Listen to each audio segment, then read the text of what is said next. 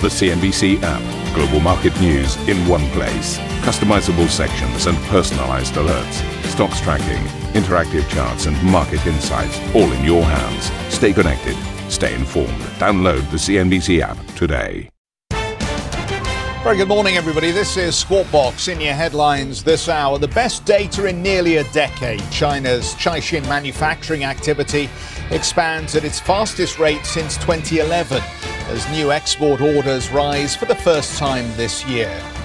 Asian stocks make a mixed start to September after the August rally raises concerns of a pullback amid heightened volatility around the US election race. CNBC learns that ByteDance has chosen its preferred US bidder for TikTok after shares in frontrunners Microsoft, Walmart, and Oracle fall on reports that Beijing may need to approve any deal. And Zoom shares saw 25% in extended trade after revenues jump over 350% on surging demand for video calling software.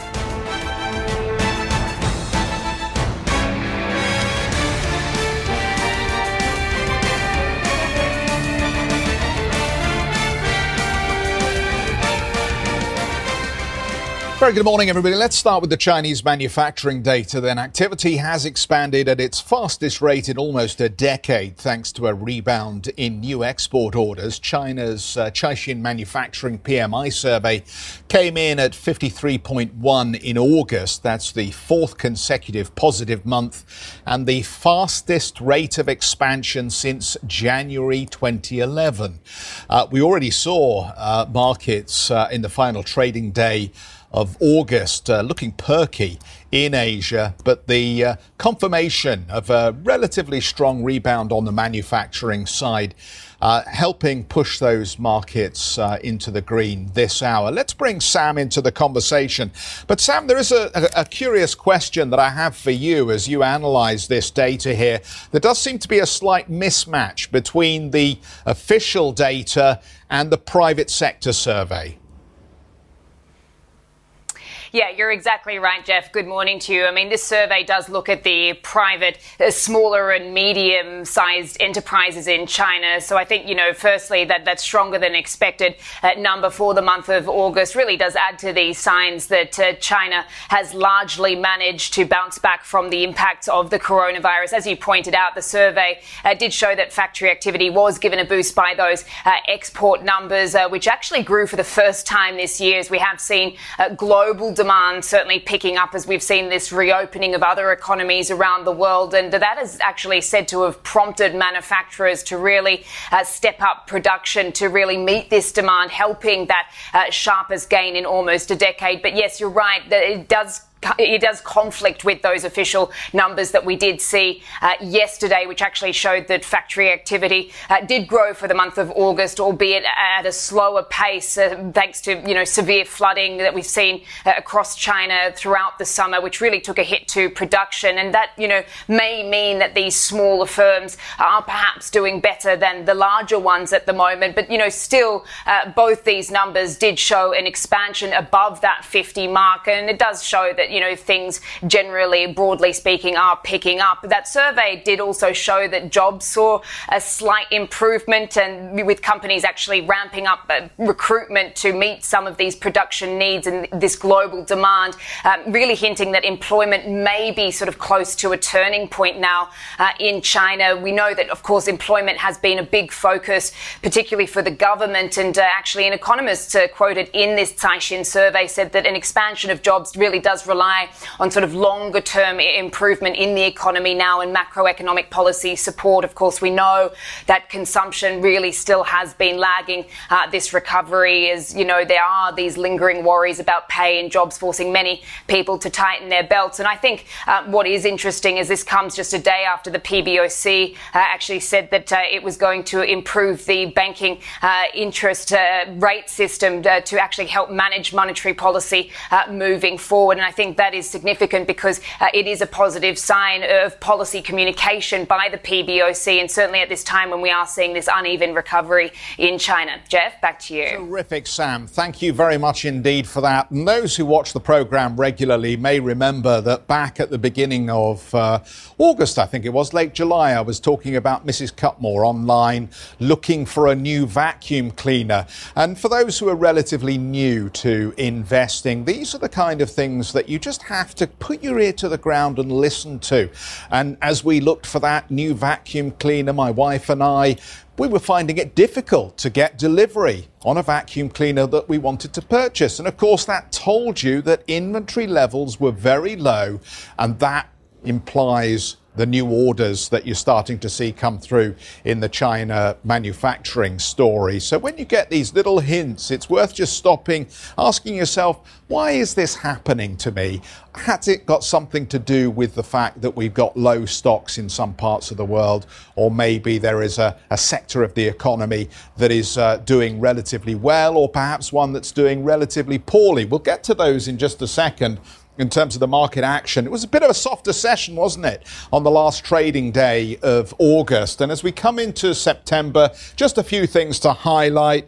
The Dow had its best August since 1984. The S&P its best since 1986. We were up 7% for the month of August here and the Nasdaq having its best month I think since uh, 2000. Um, tech up ultimately then 53.6% uh, so far since March. What a phenomenal return you've had if you had your money in the right place on the technology story. Um, let's just break it down sector wise because I think it's interesting to have a look at the sector performance. The uh, important story here is the uh, Dow Transports, I think, but maybe I'm just old fashioned and I've been around a little bit too long. But there is the old theory about the strength of the economy being reflected in the transports because it is the railway lines and it is the trucks and it is uh, the freight carriers and forwarders who are representative of what is happening on the broader economy here. And I just flag this up to you because even as you uh, look at the chart, it doesn't tell you actually how resilient the recent sessions have been. And uh, Dow Jones Transport. Transport's had its best month in August since October 2011. Maybe there's a message in there. Maybe it's just worth listening for a moment to what the Dow Jones transports are saying at this stage. Um, other sectors that we know have been mixing it in recent action, of course, technology and healthcare. And while we continue to ask when will a vaccine be available, the focus will be very much on healthcare and who will win the race in terms of selling the most vaccines when ultimately uh, we do have the right technology. Growth stocks continue to be very much a focus for the markets here. And energy just falling back into that uh, characteristic last place that we've seen uh, in recent months here. So the energy sector was, in fact, the worst performer as we wrapped up the month of August. We're going to talk some more about energy in just a few minutes with Siemens Energy, a very exciting story there. But um, let me just tease you with that rather than tell you about it now because I want to stay with the market. Speaking to CNBC, the Carlyle Group co founder David Rubenstein expressed his anxiety about recent market performance. I'm still a little nervous. Uh, obviously, the Fed's uh, action or the statement recently last week made it clear that the Fed is going to be very accommodative for a while, and that might be fueling the markets for a while. And right now, I think the neither party is saying things that's scaring the market neither the Democratic Party or the Republican Party is saying things that is going to scare the market. So I think the market has somewhere more to go. But on the other hand, I don't think it can keep going up forever at this pace. I think there will be a pause at some point. David Rubenstein. Meanwhile, billionaire investor Leon Cooperman said President Trump should thank the Federal Reserve and Jerome Powell for supporting the rally. Uh, Mr. Powell, the chairman of the Federal Reserve Board, basically, that the president, I might add, wanted to fire on more than one occasion, has given investors a long term put by promising to keep rates near zero for an extended period of time. This has led to a dramatic expansion of market valuations. And frankly, the president uh, should kiss the chairman on all four cheeks, in my opinion. Uh, well, let's bring in Paul Gambles, then co founder and managing partner of MBMG Group. Paul, what a remarkable August we've seen here. But of course, we understand the nervousness now that we see from uh, Mr. Cooperman and others, because historically, of course, um, September's have a very poor track record. How do you think we're going to enter the month? Yeah, and I think also, you know, we've got to look at um, just where the markets have, have got to. Uh, I, I liked your rundown of uh, the different sectors there because I, I, think we do have to look for, you know, all the different clues that the, the data are trying to tell us. Um, you know, one thing that I think is getting a little bit lost in all the excitement about how, how it August was, uh, and you have to remember, you know, August is, is always um, a pretty thin month for, for volume. But, you know, one, one thing we have to just bear in mind is that um, the Dow is still, you know, marginally down, around about break even year to date. Uh, and, and it's only just slightly up from where it was at the beginning of June as well. So it, it's not like uh, there's a really clear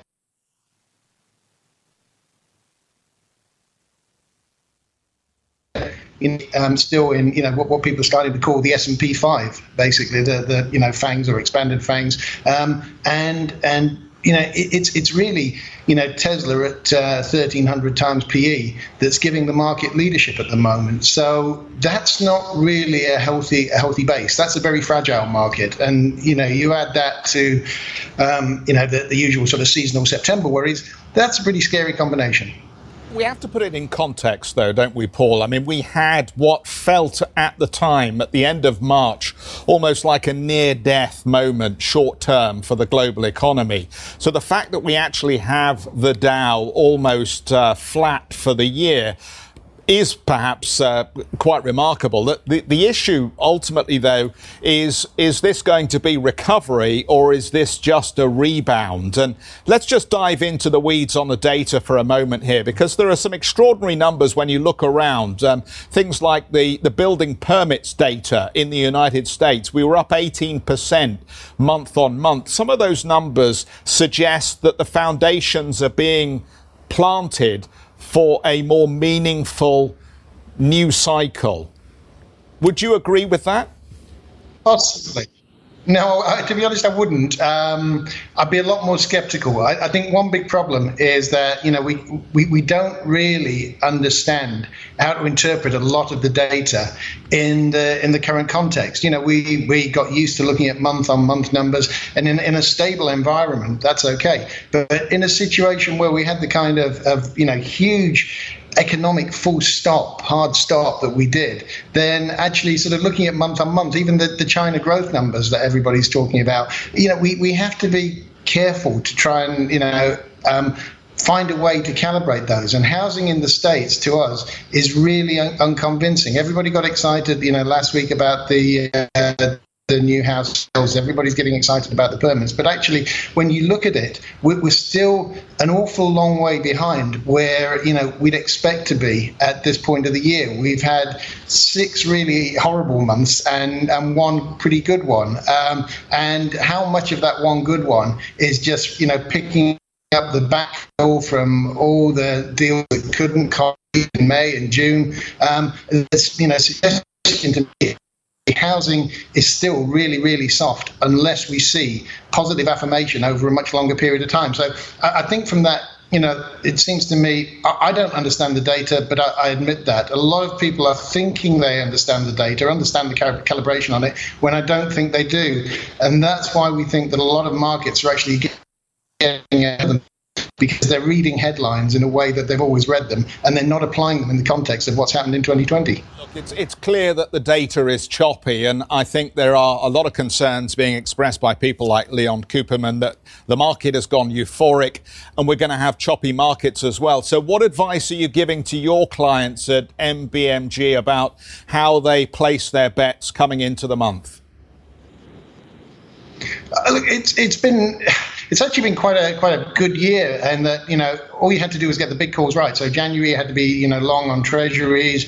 Uh, in uh, in March on the sell-off, you moved into gold and into uh, into equities. Um, and uh, the, the difficulty on the everything rally that we had was that everything then started to look expensive, and so we were actually building up pretty big cash positions, taking a bit of a bit of everything off the table because everything was looking expensive. What what happened in the last few weeks actually has been really helpful for us, and that we've been able to rebuild treasury positions because long treasuries certainly have sold off, and again we think on the basis that people didn't understand the Fed message. I'm not saying we understood it, but I don't think anybody else understood it and they sold long treasuries. So for the last couple of weeks, there's been a real chance to build up those long treasury positions again to, to a decent size. Uh, but I think, you know, skepticism, hold cash and you know do what we always do which is scenario plan. Look what can happen. How far how far can the markets fall? What can happen to tech? How far can tesla fall? You know you've got to look at uh, at all these things and have a plan ready for for when they do. And right now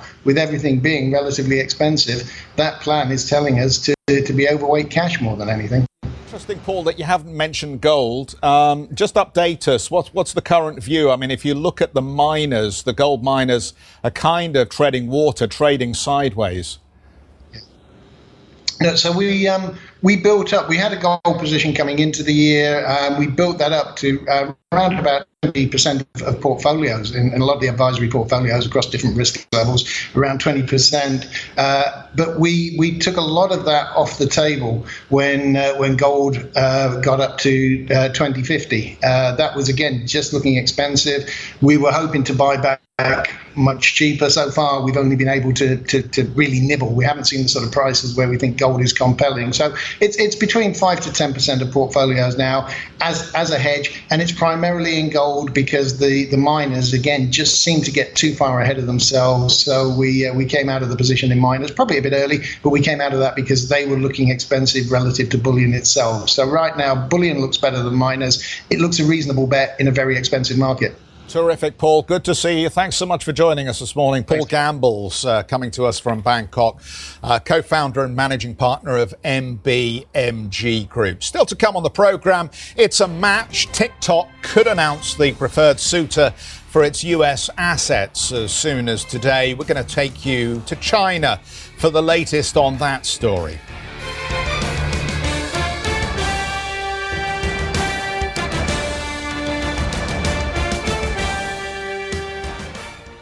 Listen to CNBC's Beyond the Valley, the podcast that explores the biggest tech news from across the globe. Join me, Arjun Kharpal. And me, Tom Chitty, every week as we bring you insights into the top stories, unpack the latest trends, and find out where the industry is headed. Now available on Spotify, Apple Music, and Google Podcasts.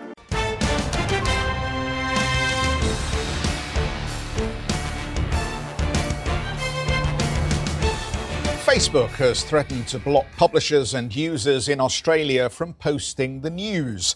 Uh, the move would be enacted should the government adopt a new law altering the platform's revenue sharing relationship with media outlets. The Australian government said in July it would begin requiring tech giants like Facebook and Google to pay news companies a larger percentage of digital advertising income. CNBC has learned the uh, TikTok uh, company has chosen a preferred bidder for its US assets and could announce the deal as soon as today. However, any agreement may require backing from Beijing after it tightened its technology export laws late last week. Let's uh, find out a bit more about the story with Arjun, who joins us from Guangzhou. So, terrific work on the story, Arjun. What more can you tell us about the preferred bidder? Well, it appears uh, that Microsoft and the team of Microsoft and Walmart are the front runners, along with Oracle on the other side of the ring there. And of course, uh, you know, you mentioned there about those export restrictions. That really is the black cloud hanging over this. Even though the deal could be announced today, there may be a lot more legwork to come. And just to, just to recap on that, China tightened the uh, restrictions on exports of certain technologies to include a technology that sounds a lot like what TikTok does with its personalization algorithm. That could be subject to uh, some of the, the restrictions on exports and could require a license to be exports, according to some of the state media reports over the weekend. So that really is the wild card in all of this. And the question is sort of how far does Beijing go in interfering with this deal? I don't think they're going to go down that route where they're going to look to absolutely scupper the deal. I think if they do that, you know, there is a deadline on this deal. That is September 20th. And if the, the deal isn't done by then, then TikTok could face a ban in the US. Ultimately, that would, uh, you know, hit the valuation of TikTok quite hard and hurt ByteDance, the parent company itself. And that's something perhaps China wouldn't do to one of its big tech champions that's trying to, to expand abroad right now. So, but it could uh, mean that China may look to delay the deal. It could mean that perhaps China just wants to seat at the table, wants a say in whatever the final deal looks like as well. I think going forward, you know, we're looking at the two contenders here, the Microsoft uh, and Walmart duo uh, and Oracle as well. It was the latter really that raised eyebrows when it jumped into uh, the ring for this bid as well, given the fact that it doesn't really have a history in terms of the consumer space, really is an infrastructure play. But in terms of perhaps the best fit, you're looking there at Microsoft and Walmart duo. Microsoft has been dipping its toes into the consumer space over the past few years. Walmart is trying to um, become a lot more of a digitized company. And, and, last week, the interim CEO, Vanessa Pappas, spoke to our colleagues stateside talking about how she sees synergies between TikTok and Walmart when it comes to that online e commerce space. So clearly, it's a, it's a two horse race right now, and that race is moving very, very quickly towards the finish line. Jeff, back to you. Terrific. Arjun, thank you so much for that. We'll see you uh, in the next hour. A uh, bit of news coming out of Seoul. Let's just update you on this. It uh, refers to the Samsung Group leader, J.Y. Lee. Authorities there have indicted uh, the Sam- Samsung Group leader on charges of manipulating stock prices and breach of trust in order to cement control of the group. This, according to a prosecution official a few minutes ago. Uh, considering the gravity of manipulating the capital market, prosecutors decided to indict, despite an independent panel's previous recommendation that uh, they not indict the officials. So keep your eye on that story if it's relevant to your portfolio or any positions you may be thinking about entering at this stage. Uh, J.Y. Lee has been indicted in South Korea. Uh, let's move on and let's pick up on uh, Zoom. Shares in Zoom surged over 20% in extended trading after the video conferencing app comfortably beat second quarter earnings and revenue forecasts. Uh, Deirdre Bosa has the report. Work from home darling Zoom video blowing expectations out of the water this quarter, beating on every single metric. Its biggest customers doubled year over year. Customers overall, they grew more than 450%.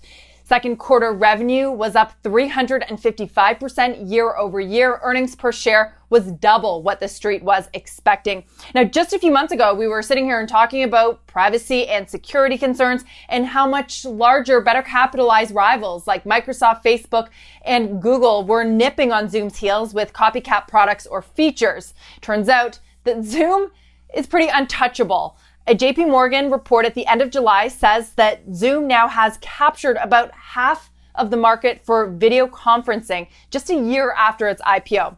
Question is now, of course, as valuations continue to climb, you have to wonder what is next and how long can it sustain this momentum?